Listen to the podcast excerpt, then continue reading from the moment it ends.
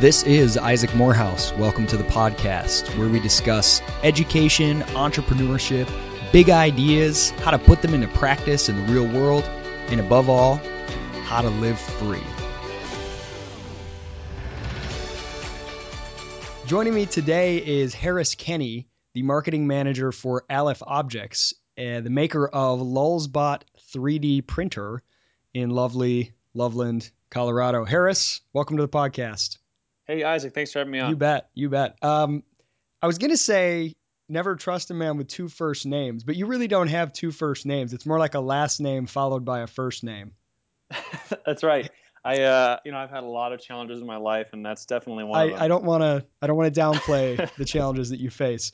Um, so before we talk about the world of 3D printing in general uh, and all the cool stuff you guys are working on, what what you think the future holds for the industry, I want to talk about Aleph Objects as a company because you guys are really, really unique in the way that you're run. Uh, I'm going to read this little blurb from your website to frame it up. Built upon the philosophy of freedom, Aleph Objects Inc. is transforming the 3D printing industry.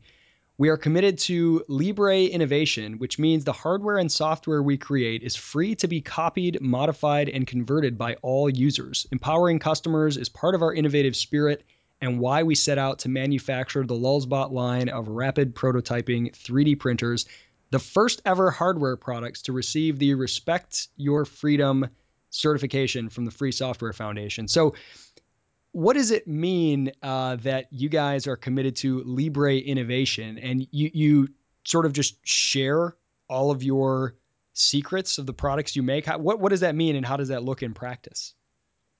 Sure. So, I mean, I think you know where the rubber hits the road or where it really matters is that we're focused on user freedom. So respecting the freedom that our users have uh, to see how our technology works to understand it make modifications share those modifications with other people. So you know at the end of the day you know and, and, and, and we can geek out on the terms and the origins and why we choose the words we do but ultimately it's about really respecting our customers and then also respecting people that are interested in what we're doing but haven't bought something from us yet so, um, so yeah. So, so you don't. Okay, so your main business is producing and selling 3D printers, but you don't patent any of the things that you make. Is that correct? That is correct. Okay, so how you know how does that affect your revenue model? If you know once you've made it and you've put it out there into the world, and some smart person buys it and takes it apart and says, "Oh, I can make this." Uh, I can produce this, or I can make replacement parts doesn't that destroy your bottom line? Sure. We get that question a lot of, hey, this sounds like a neat idea, but how, you know, like like according according to some economic theorists, you're not supposed to exist. yeah. yeah, unless unless I have a, an extremely strong delusional thing. I'm pretty sure I go into a building for work, and that our company has like 80 employees. I've so. been to the building, so it would have to be a shared hallucination. yeah, uh, yeah. You know, um, I mean, the the short answer is we create value for customers by really providing a bundle of goods and services, and you know that includes you know really quality so we make hardware we make 3d printers and so it includes reliable consistent construction it includes supply chain management of working with good suppliers and then not only that once their product is done shipping it out to them in a box with foam that's reliable that when it arrives on their doorstep they take it out it'll work. Um, providing really good sales. You know we have a really educated sales team that really understands the technology and so they can really answer questions when people are thinking about it. And then on a customer support side and from a marketing side you know we really focus on equipping our customers and potential customers with information so basically you bundle all that together and that's how you know we get the price for our products not because we you know like other companies think that their value comes from having a sheet of paper in the you know U.S. Uh, Patent and Trademark Office in Washington D.C. and that that's how they are able to succeed um, I think they and like us really actually have a bundle of things that we're doing for customers that customers want to pay for and that they appreciate. That, you know, that's a really profound insight because again, if when you're when you're in the realm of theory, I actually was just having a discussion with some young people over the weekend about intellectual property. It's easy to get trapped imagining, well, if there weren't patent protections and you know the the granting of uh, a monopoly over a certain type of product or production, nobody would put in the time to to develop something because it would just get stolen right away and then the company would go out of business. And I think that notion of, you know, the value, the, the reason pe- people pay money for something is just because that's the only possible way to get that exact item is kind of silly. I mean, how many things like when you go buy a patio set, um, you don't buy it from the store, from the manufacturer, or order it, you know, to come to your house because it's impossible for you to build it from scratch yourself. You do it because it's not worth it for you to build it from scratch yourself. And you know to go out there and uh, you know do all the things necessary to, to, to grit those economies of scale and the whole production process. Um, so i get that from an individual user standpoint but what about other companies? I mean are there other companies that just say hey uh, lulzbot's a great product and they put all their stuff out there let's just go ahead and duplicate it and undercut them on price? Has anybody tried to do that we have not. Well, yes and no. So we've had some people do that at a smaller scale. Um, we have not had someone say, "Hey, look, I'm going to invest." you know whatever the millions of dollars that we've invested as a company to, to build up the infrastructure of the company and then just do it for less um, but we've had people say hey look i'm to i'm going to build your machine at home is that cool or hey i want to buy the parts from your suppliers to build 10 for me and a couple hacker buddies of mine and uh, you know we just want to spend the weekend building a printer and you know so people do that at a smaller scale. At a larger scale we've seen bigger companies t- um, borrow ideas like parts of what we're doing so components or you know pieces of engineering that we've designed but not the entire machine end to end. Uh, but we've actually seen that by sharing it really benefits us a lot more than it could in theory hurt us because what we're we're really doing is you know, a lot of companies have developer programs, right? So they'll have developer conferences and they'll have parts of the website where you can sign up and learn about their hardware so that software developers can write for their hardware. Um, we, we, do that kind of on steroids. We mm. say that you can see how everything works. So if you're developing materials, writing software programs, you will know as much about our machines as we do. There's no gates, there's no fees, there's no conferences. And so as a result of that, um, we're it's it's really a platform that plays really well. So people that want to develop for the industry, our platform is a great place to start because there's nothing that they have to do mm. to start developing. So if, if, that makes sense, so the yeah. upside is pretty significant. So so you, it's not only that you don't uh, patent the the hardware or the product itself, you actually openly share sort of the the blueprints or the the back end uh, of the design specs of what you're actually building. Exactly. Wow. So so you've kind of you've kind of crowdsourced R&D in a way, right? I mean, do you have an actively engaged user community that will come and say, "Hey, maybe you could uh, you know, build this replacement part in a different way," and, and that type of thing? Absolutely. Yeah, we've got customers that are really engaged. So we have a forum online. It's a forum.lulzbot.com and it's got uh, hundreds and hundreds of registered users, lots of folks just on there, really digging into the to the nitty gritty of how the machines work, hacking it, modifying it, and you know we pull ideas from there from customers all the time. Hmm. So when when Aleph was founded, I mean, you alluded to you know uh, millions of dollars going into developing what you what you have and the products that your company is is offering. When Aleph was founded, and I know you were not there at the founding, but I'm sure you you know the the story. Um, what was the thinking there? I mean, that's where intellectual property advocates say that this thing should have been stopped dead in the water. The, the founder should have should have been, um, you know, afraid to invest that many resources into something that, as like venture capitalists would say, you know, he, he can't protect. There's no asset there. There's no intellectual property um, that's unique it's just a service business basically. Um, how did that how did that happen and were outside investors brought in?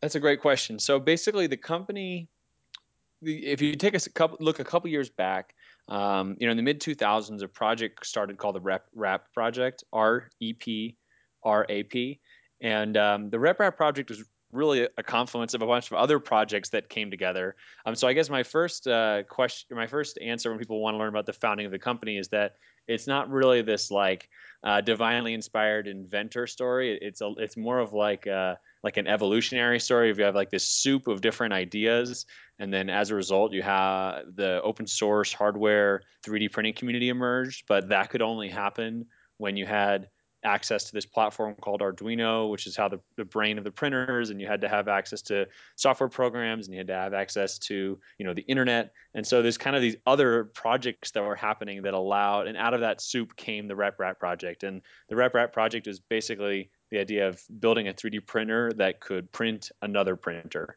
Hmm. So a self-replicating rapid prototyper, and uh, and so our company is founded in the roots of that. And the, the 3D printing industry overall is the desktop industry is really built on sharing. So you know we are consistent with the the sort of the ethos of the industry, and then I'm also proud that the company itself is really applying those ideas uh, a lot further than anyone else is in, in, terms of we only use free and open source software. So the software that we use internally for um, you know, writing um, documents for spreadsheets, we're using all free open source software tools for things like that too. So we really apply it top to bottom. So you're running an entire business without really without use of intellectual property. With, with the exception, I do notice the Lulzbot uh, name, the name of your most popular printer, is trademarked. Um, is there a reason for that? Yeah, so that that is probably the well, so I guess the other the, the quick answer is that we actually have lots of you know quote intellectual property, but it's just all freely licensed. So all of our design files are technically protected, but they're protected under permissive licenses like Creative Commons. So it's basically how Wikipedia is built. Okay. Like on you know on paper, all of Wikipedia is copyrighted, but in reality, it, it's copyrighted with a copyleft license so that anyone can share it. And that's the approach that we have with all of our design files to ensure that they stay uh, free and open. Um, so it's it's basically as far as we can go. um, and yeah, yeah, but the company has a trademark over the company name, Aleph Objects, and then over Lulzbot, and um, and that's it. and, and, the reason for that is is so that no one uh, is selling something with confusingly putting that name on it and claiming that it's you know Lulzbot. You want to make sure that people know what they're getting when they're purchasing it. Yeah, I mean, basically, yeah, people, you know, because our our company is built so strongly on our brand, um, want people to know what it is. Yeah, if, if what they're getting is it, people are getting what they think they're getting, uh, and you know, and that one piece of you know quote IP that we've had has cost us hundreds of thousands of dollars uh, in uh, in a challenge we got, which we won, um, but it was a pretty bogus uh, trademark suit filed against us, and it cost the company a ton of money. So the only thing that we have has been a huge pain in the neck. wow, wow. So who who uh, what was the genesis of that lawsuit, if you don't mind? Uh, no, I don't. I mean, I'm not sure. I, so I'm not sure how much detail I can go into because I know we won and we're kind of it's, it's, fine. But I mean, basically, there was a company that that um, did like software development, web development services that had kind of a similar name. And basically, when the when the company registered for the Lulzbot trademark, um, there's like 90 days to petition. And I, I'm not a lawyer here, so I'm pretty sure this is right, but you know, give or take. Um, on basically on the last day, they filed a challenge of that and saying that we shouldn't get it. And basically, it took you know over a year and a half of kind of going back and forth with them. And there's like different categories of products that you can get trademarks for. And uh, you know, we make hardware. They do software development services, and our names are, I think, pretty different enough. Um, they didn't think so, but anyway, they ended up losing, and anyway, but it, it was just a huge, it was yeah. a huge pain in the neck. Yeah. So okay, so yeah. your, you know, your sort of research and development department, and I, I did have the pleasure of visiting. Uh, it was a couple years ago now. Um, really cool facility. I mean, it was just, it, it, was awesome. It was amazing to to see things being built. Uh, very open and and interesting and interested staff. I mean, they took me right in, were showing me what they were working on. They were very excited about it. Really cool. But so in a typical manufacturing interest or a technology company, I, I, would assume, and this is kind of what you know the standard line is, the people who are doing R and D that are incentivized by things like patents. If you're researching something that's unique that you can patent, then it becomes more monetizable or protectable. Um, and so you're always, I mean, my my grandfather used to work at Dow Chemical, and it was like his, you know, big proud thing that he had three or four patents. Now some of them didn't even, I don't think, ever get used. It just that's what you're kind of rewarded for and given bonuses for. So without that, with everything being free and open and being able to draw from your user community as well, what dictates where your internal team spends their time and their focus and what are they what innovations are they working on how do you determine you know what how, how to use their their time and their resources um, and what you know what new things to, to invent So okay, that's that's just a great question, and it and it speaks to the uh, I, I think how talented the people that we have are. Um, so, you know, there's if you count not only our users but the RepRap community, I mean, there's tens of thousands of people around the world that are exploring 3D printing, desktop 3D printing technology in this collaborative manner. And so the challenge for our R&D team is not well, what individual weird idea can you think of that we can sneak past the patent office? It's okay, use all this noise. You need to try to sift through it and find the ideas that are that actually work, that are commercially viable, that are scalable, and that complement the way that we're trying to serve our customers to make things easier for them. Because there's tons of cool stuff that people are doing with 3D printing, but you know it has to clear all of these other hurdles um, before we can really do it as a product and make money off of it um, so they are, have this really uh, challenging job of filtering through trying to determine the signal from the noise of what's actually happening in the community that we as a company can contribute to and then commercialize and share with everyone else um, so it requires a lot of nonlinear thinking hmm. uh, for for engineers, and so they're and and you know our our engineers are the kind of people that when they find something, they'll get on our internal chat system and be like, "Hey, you got to come down here. You got to check this out." They'll post it on our forum. Like they just want to share right away what they're doing, um, which is pretty fun. I love uh, the contrast when I talk to other folks in the industry who aren't taking the approach we are and they're just very very hush hush and i'm just like all right well i'll tell you what we're doing and if you want to tell me what you're working on cool but if not whatever. Yeah know? so when i was there i think the um it might have been the lulzbot mini that was that wasn't hadn't been released yet but it was being worked on. That's right. And what was so cool is you were telling me how everyone in the world who wants to know can know where it's at in the process what it's going to look like so far uh, you know, what parts have been developed, what parts are still being tweaked.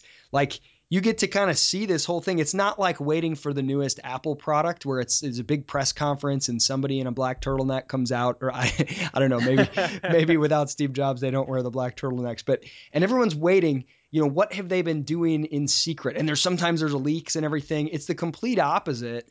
Everything is out there for every step of the way um, that was a really really cool concept to me to have this real time feedback before anything is actually produced or, or put out in the market that you're already getting feedback on every step every component from your you know users and, and people on the forum.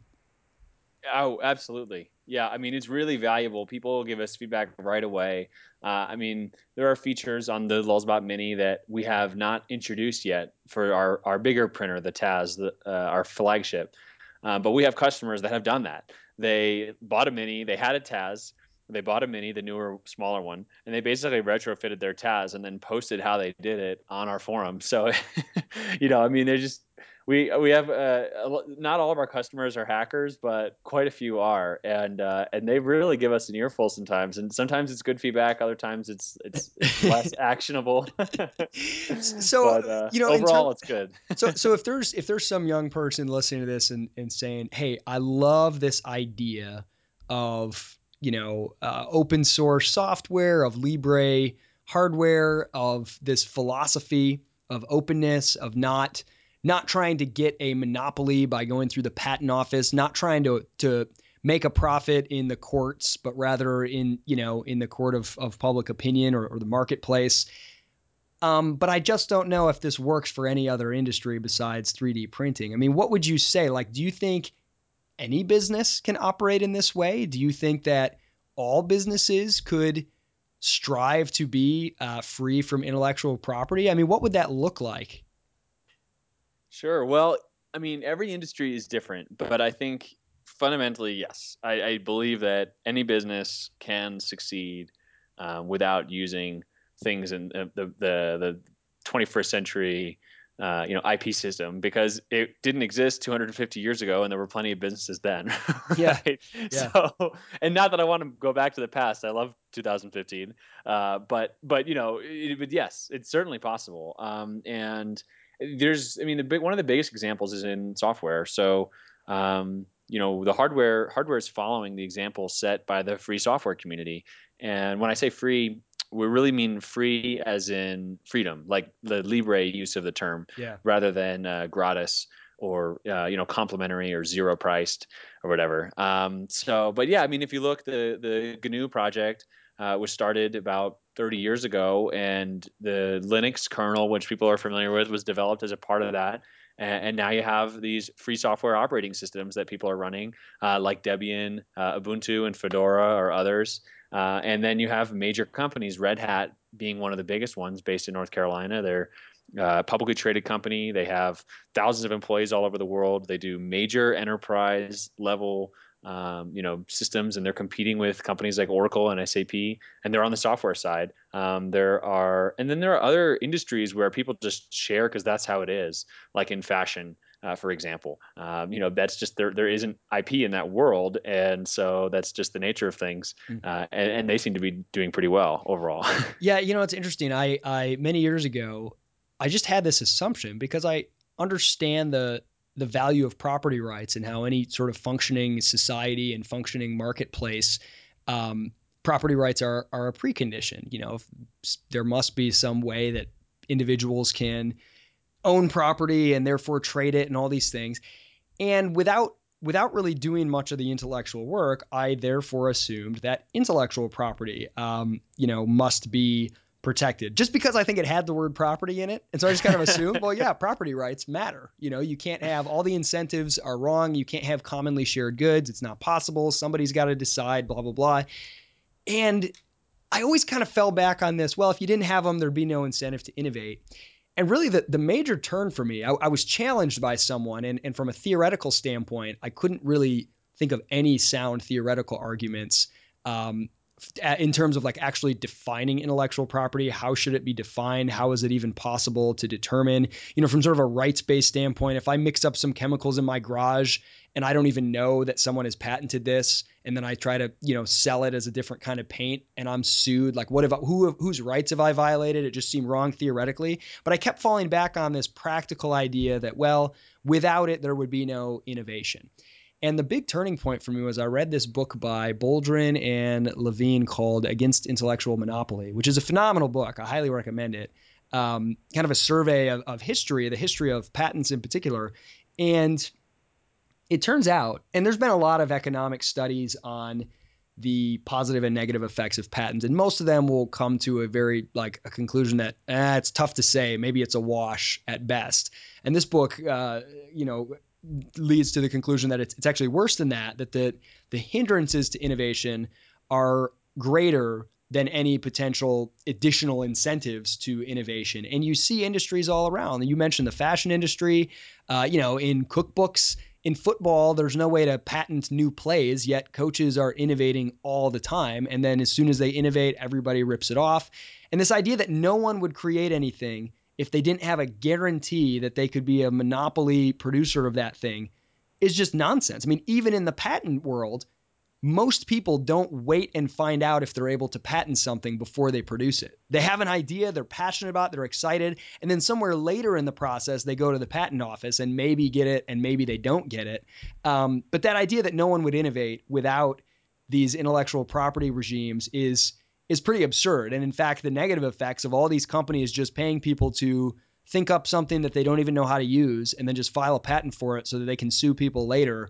Um, it's it's really really problematic. So I get really excited when I hear you when I hear you talk about this. And I think that's the way it's going. I mean, we've seen it in music, that the the bands who try to sue their fans instead of finding more innovative ways to monetize. I mean, the internet itself, you know, I remember people telling me back in the day, well, there's no way it can last unless you charge people a ton of money because, you know, you can't just deliver this service for free. Well, you know, no, like no one's ever thought of advertising. There are different ways to monetize. And I think if we push ourselves without running to that monopoly protection, good things can happen.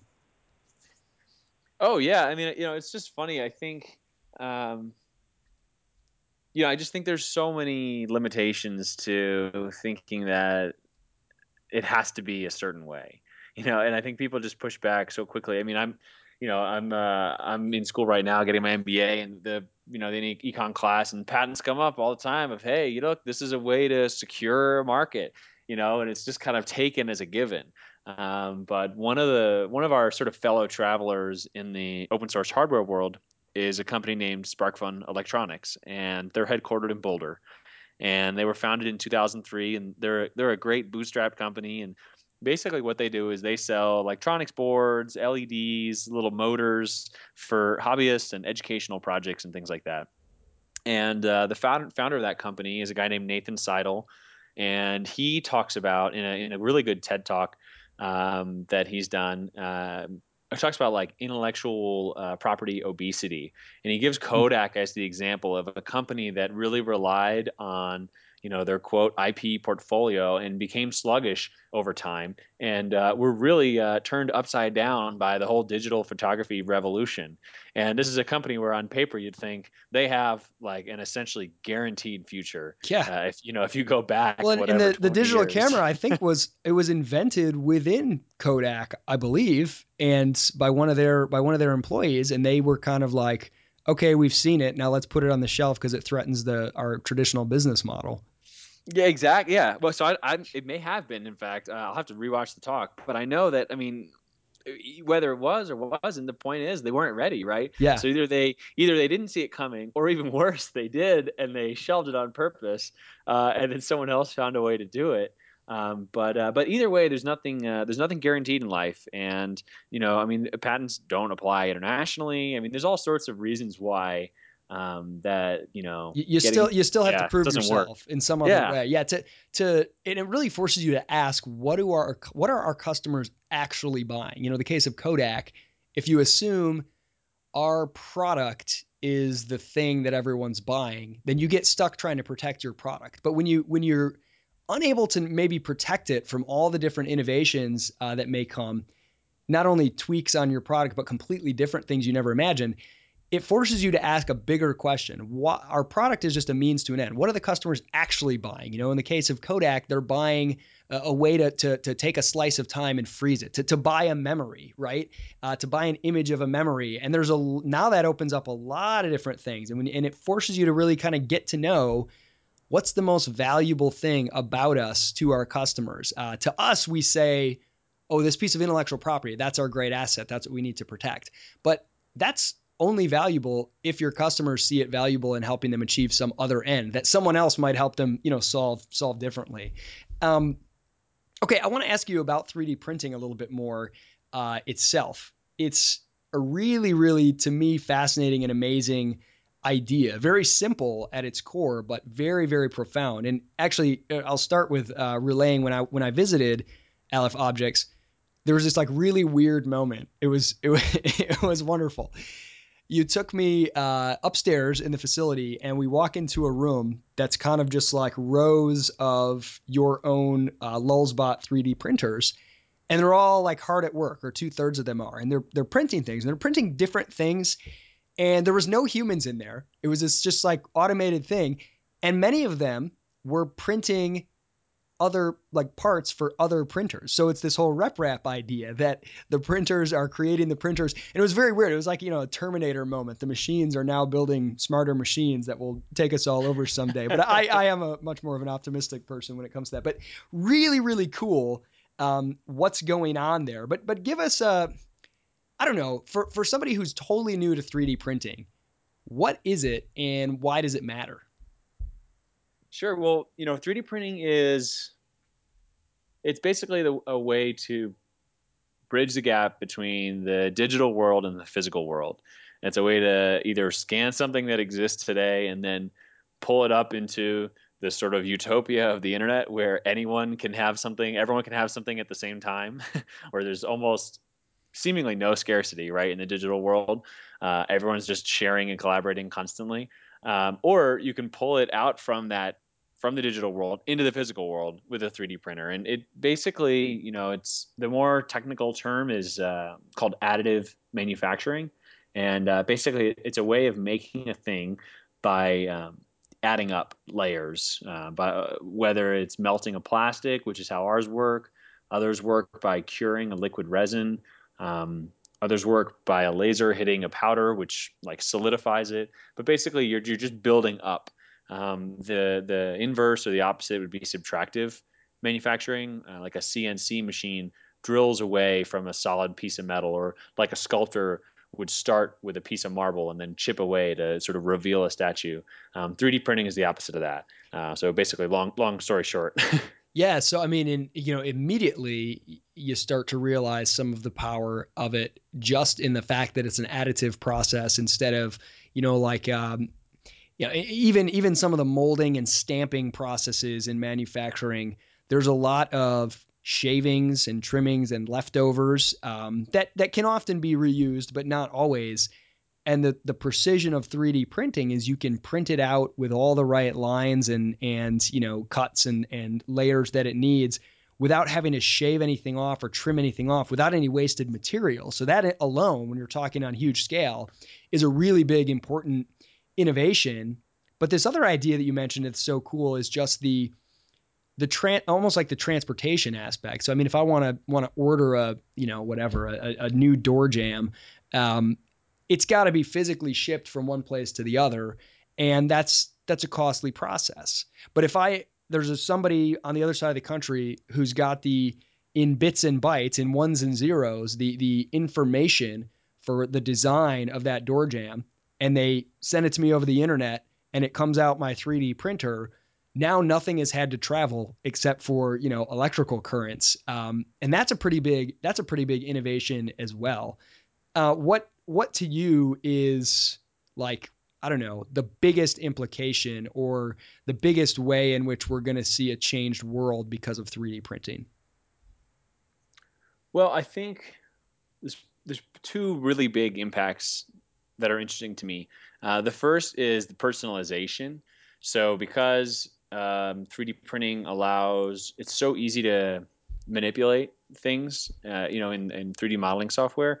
Uh, it allows people to express themselves with physical things. You know, they can have their name on things, their face on things. One of the, you know one of the most popular booths at 3D printing trade shows is you know 3D selfies, where people stand in a booth and get a 360 degree scan. you know, and uh, and so it's just this uh, this really beautiful form of self expression where people can um, you know their identity they can they can create literally create their identity um, you know in the world around them. And so i think it's very empowering in that way. Um, and then you know the other neat thing is that it really distributes the ability to make things. So you know prototyping coming up with new ideas um, is now a lot less expensive than it used to be. So it's easier to start a business, or it's easier to just you know make a costume at home. It's people that want to come up with ideas that are you know that are, that are related to the physical world or even you know in animation. A lot of designers video game makers digital animators will use 3d printing to get an idea of how their character is really coming along and developing. They'll print a model and, and then get a different take on you know what the dimensions of the character are or whatever. Um, but basically you know democratizing or distributing the ability to manufacture things uh, i think that's pretty exciting too. So you've got that that flexibility and precision of designing in the digital space and being able to get a design exactly how you want it.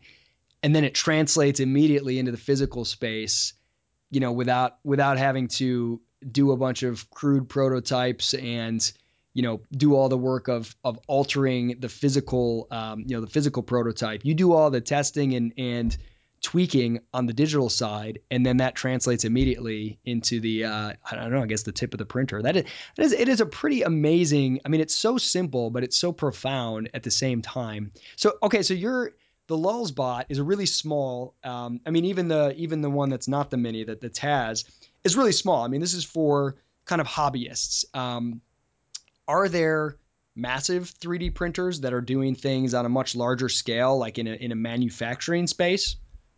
Sure. So, well, I guess what I'll say is we do have folks using our printers for manufacturing, like you know, fairly large enterprise companies uh, that are making you know heavy machinery like tractors and automobiles will use them. But for for us, our printers, uh, it's a desktop size is how we think about it. There are some printers, and there's more.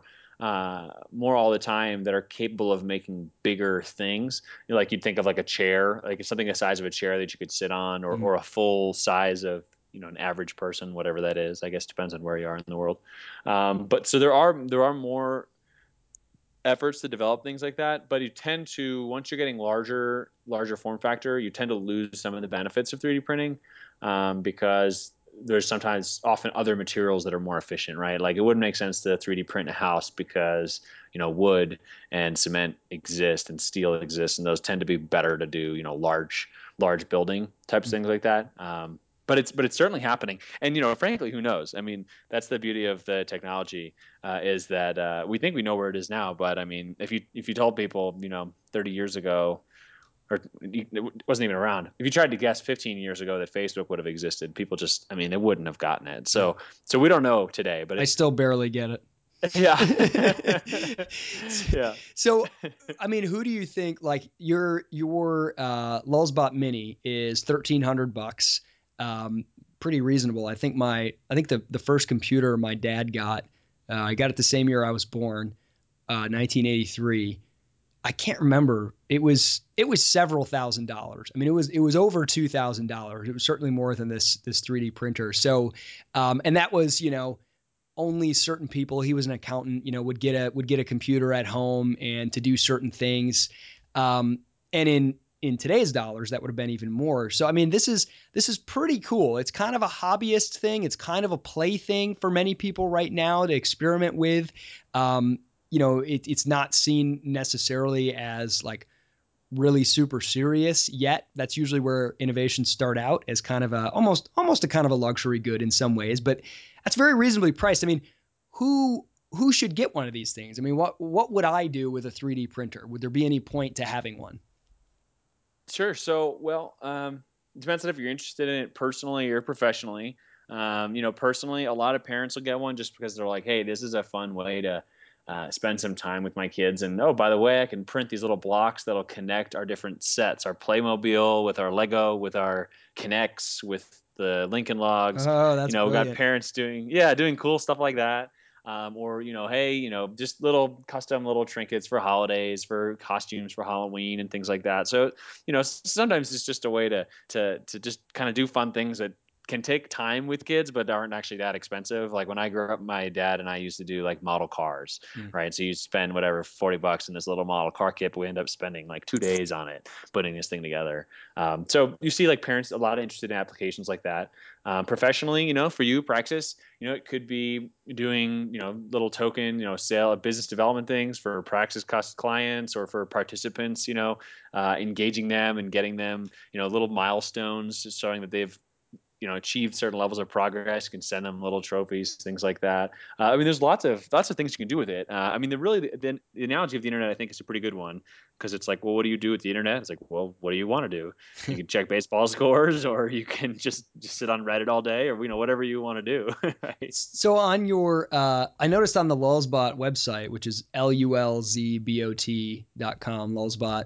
Um, you guys sell materials as well, and some of those there are all different kinds of of plastics, um, but there's some kind of like wood wood filament uh, as well. I mean, what are some of the materials that can be used, um, and what are the most popular? Sure. So, and so this really brings back to what what is the point of taking an open approach? Why is that so good? It doesn't seem very common.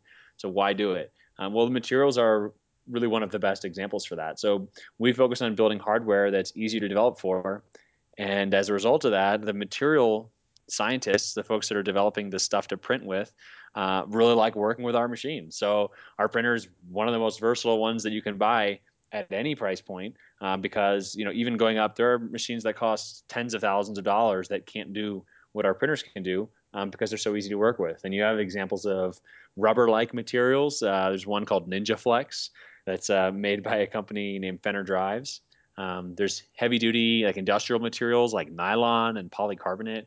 Uh, and then you know down to more standard plastics. The the most common ones that people print with are um, PLA, which is like a starch based plastic, uh, ABS, which is what Lego are made out of, those little Lego bricks. Yeah.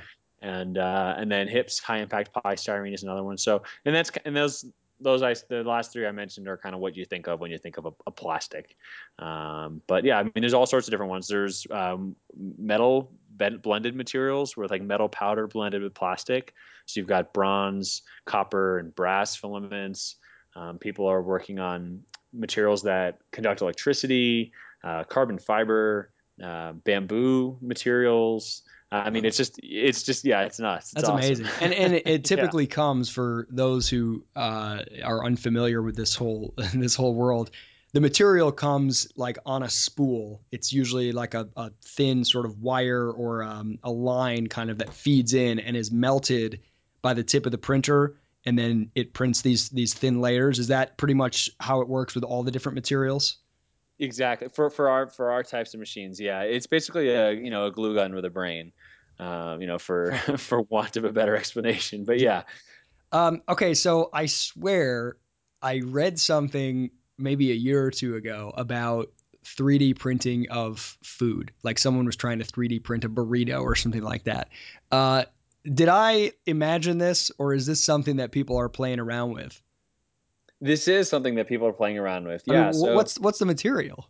So what the what people are really starting with is eh, more of like a paste extrusion. So you know, printing things with chocolate or peanut butter uh, or frosting, things where you you know it's easier to like m- manipulate. Like wheat or chicken uh, in the case of like if you're trying to like print a chipotle burrito it would be pretty hard ordering a spool of chicken uh, sounds a little yeah. little scary yeah but like you know um, you know for if you if, if you if someone were a chef like i mean i could see within the next five years the idea of you know someone having a food truck and then maybe they have like custom patterns that they maybe like uh, sour cream or guacamole or melted cheese on top of nachos or something. Like i mean that that where it's kind of like a um, like a semi-liquid uh, whatever food that that's a lot easier to work with. Uh, I, I, mean people companies are doing crazy stuff like organs and live tissue. Yeah i've seen but, that too. uh, like somebody uh, that's pretty far out like part of an ear or like a pr- printing over like a big a big flesh wound and they're they're kind of filling it with some sort of live cellular tissue or something. Yeah yeah. So i mean all that stuff is happening. It's hard to tell um, there's a lot of hype, I think, yeah. around what's possible because people are so excited. But it, it is hard to tell what's closer to the closer to market versus further to market. so if somebody is really new to the whole world of 3D printing, um, but interested and wants to learn more, do you have any recommendations for a book or a website or something they should check out that's not too overwhelming to kind of get their feet wet? Sure. Well, I mean, one of the best things that you could do would be to find a, a hackerspace or a makerspace in your local community. Um, almost all of them will have a 3D printer in there, and if you go, you see one in action, and you get a chance to you know, go do a little class, or you know, local libraries are increasingly buying 3D printers, and, and community colleges. That's really the best place to try to get started. Um, I, I would recommend that above all else if someone really wanted to jump in. Because once you see one and meet a couple of people you get a chance to use the machine a little bit. And then you know you save up and for a couple hundred dollars you can get an entry level hobbyist machine and and start making things at home for you know uh, you know as much or less than you'd pay for you know an Xbox or a PlayStation or something like that. And, and that can be a really good way to get started. Now what about if someone is interested in learning more about uh, the possibility of starting or running a business? Um, completely open source or Libre? Are there some good websites or resources that that talk about how na- how to navigate? Sure. Well, the best resource is uh, the Free Software Foundation. So if you go to fsf.org, uh, uh, it's really, really fantastic resource. The Open Source Hardware Association, OSHWA, O S H WA uh, is also a great resource. Uh, you know, they're they're really two of the leading organizations on you know applying. If you're if someone's interested in technology, and if if they're really if you know if you're interested, if someone says, hey, you know, I believe in uh, free market or I believe in liberty, and these ideas are important, but I'm not really a techie. Um, this seems weird to me, and I like my MacBook and I don't know, I don't want to be a Linux hacker, well, then I would at least recommend that that person check out a program called LibreOffice, L I B R E, LibreOffice. It's a really perfectly good. In fact, in some ways, I like it more than Microsoft Office. And you can use it for Word documents, spreadsheets, uh, you name it, and they can export to those Microsoft file formats. So that's a really easy way. It doesn't cost you anything, and uh, so that would, that's how I recommend people just dip their toe in. If it sounds good, but they're nervous to actually apply the ideas of uh, of, of living in a world without uh, software patents and things like that. oh, that's great. Um, what about? Can we follow you on Twitter? You have a Twitter handle? Yeah. Yeah, yeah. I'm on Twitter at uh, Harris Kenny, H A R R I S K E N N Y. And uh, yeah, that's that's the best place to to find me online. Great, Harris. Thank you so much for joining. Uh, it's been a lot of fun. I appreciate you coming by. Oh, absolutely. Thanks, Isaac. Appreciate it.